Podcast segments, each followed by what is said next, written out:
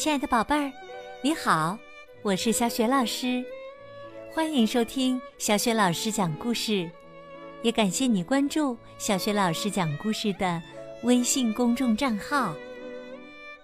下面呢，小雪老师继续为你讲《不一样的卡梅拉》动漫绘本的第5本《我的鸡舍保卫战》的终极。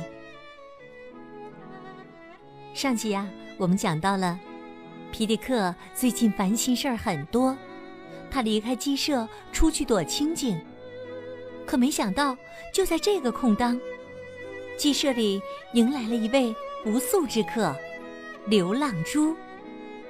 就在皮迪克正要回去看看的时候，突然他被身后的一只爪子抓走了。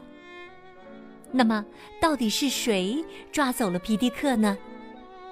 鸡舍里来的不速之客流浪猪又将掀起怎样的一场风波？接下来小雪老师继续为你讲《我的鸡舍保卫战》终极。就在皮迪克打算往回走看个究竟的时候，被身后的一只爪子抓走了。啊！救命啊！皮迪克没反应过来怎么回事儿，就被装进了麻袋里。田鼠细尾巴得意洋洋地向普老大展示战利品。任务完成，头，今晚我们吃烤鸡肉串儿。哈哈哈哈！田鼠克拉拉开始幻想食谱了。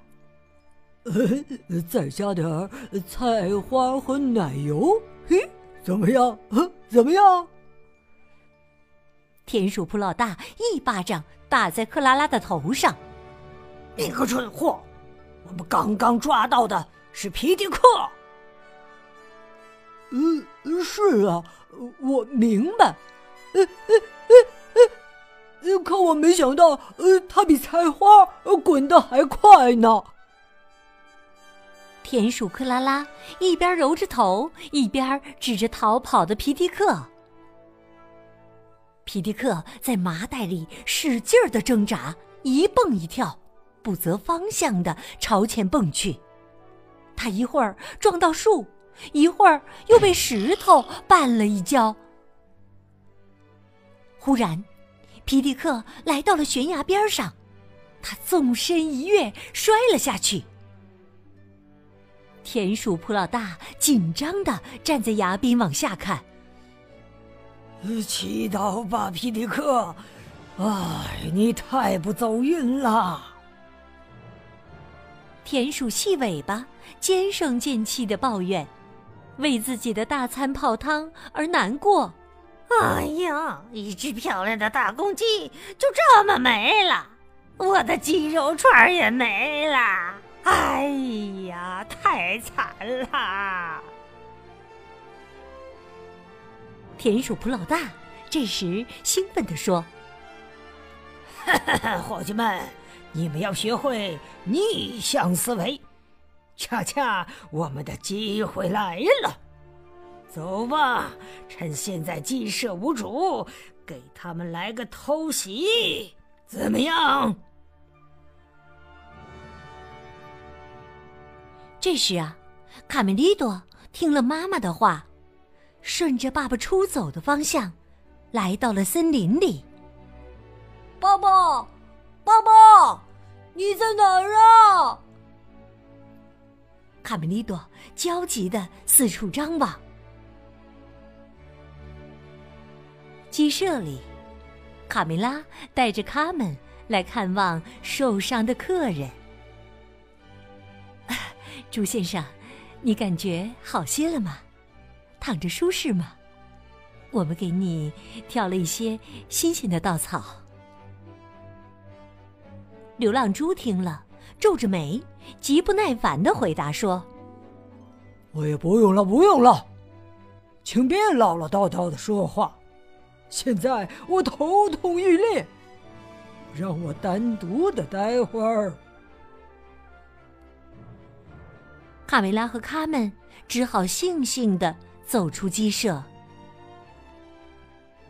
哎呀，你爸爸刚走，家里就出了事儿，这可怎么办呢？也不知道卡梅利多有没有找到你爸爸。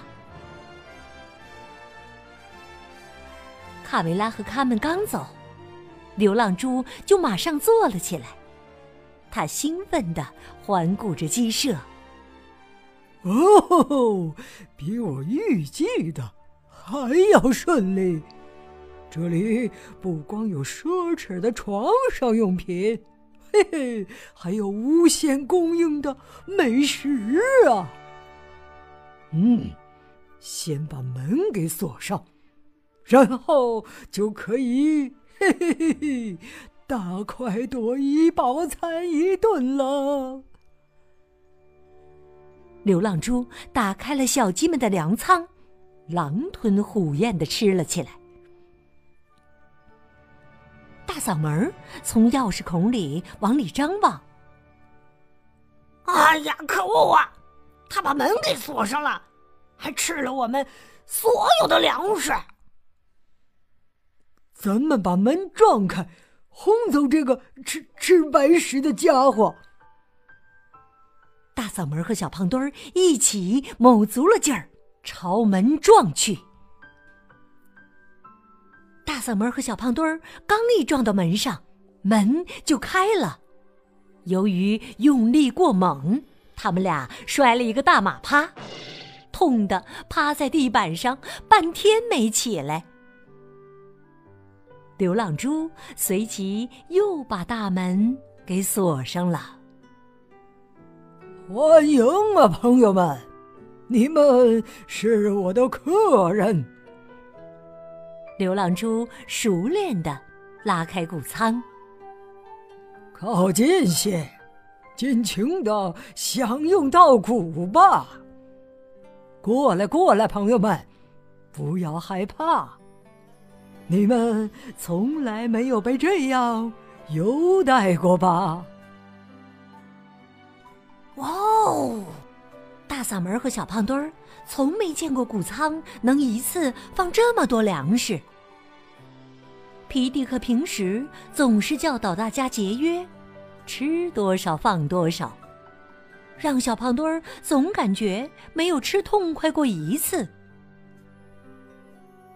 流浪猪从包袱里搜出一顶皇冠戴在头上，他清了清嗓子，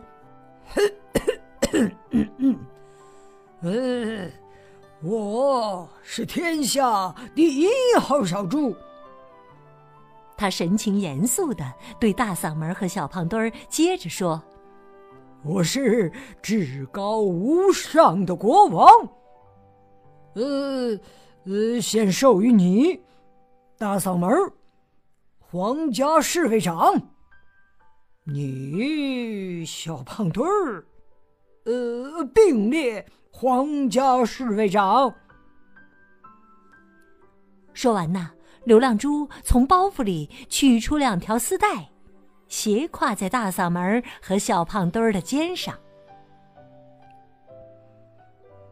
此时此刻呀，大嗓门和小胖墩儿早已忘记了自己闯进来的目的，被眼前的皇家荣誉吸引了。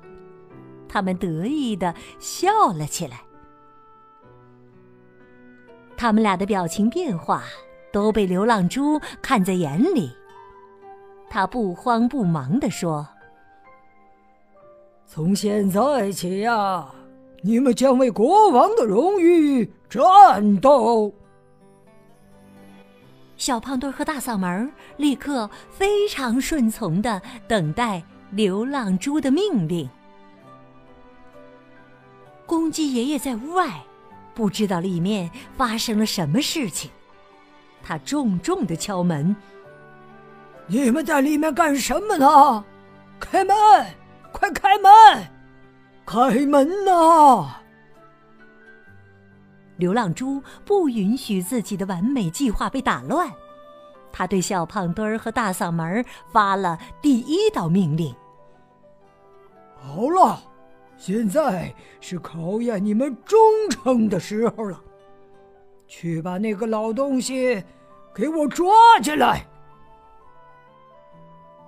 门突然开了，公鸡爷爷被小胖墩和大嗓门一把拽了进去，门又被重新关上了。亲爱的宝贝儿，刚刚啊，你听到的是小学老师为你讲的绘本故事《不一样的卡梅拉》动漫绘本的第5本《我的鸡舍保卫战》终极。宝贝儿，你还记得这一集当中皮迪克是被谁抓走的吗？如果你知道答案，欢迎你在爸爸妈妈的帮助之下，通过写留言的方式回答问题，和小雪老师直接互动。小雪老师的微信公众号是小雪老师讲故事，欢迎亲爱的宝爸宝妈和宝贝儿来关注，宝贝儿就可以第一时间听到小雪老师更新的绘本故事了，还有小学语文课文的朗读，对宝贝的学习会非常有帮助的。如果喜欢，别忘了转发分享，或者写留言，在微信平台页面的底部点个赞。那么，皮迪克能否平安地回到鸡舍？小鸡们会坐视这头流浪猪在鸡舍里作威作福吗？明天，小雪老师将继续为你讲《我的鸡舍保卫战》下集。好啦，我们明天的故事当中再见。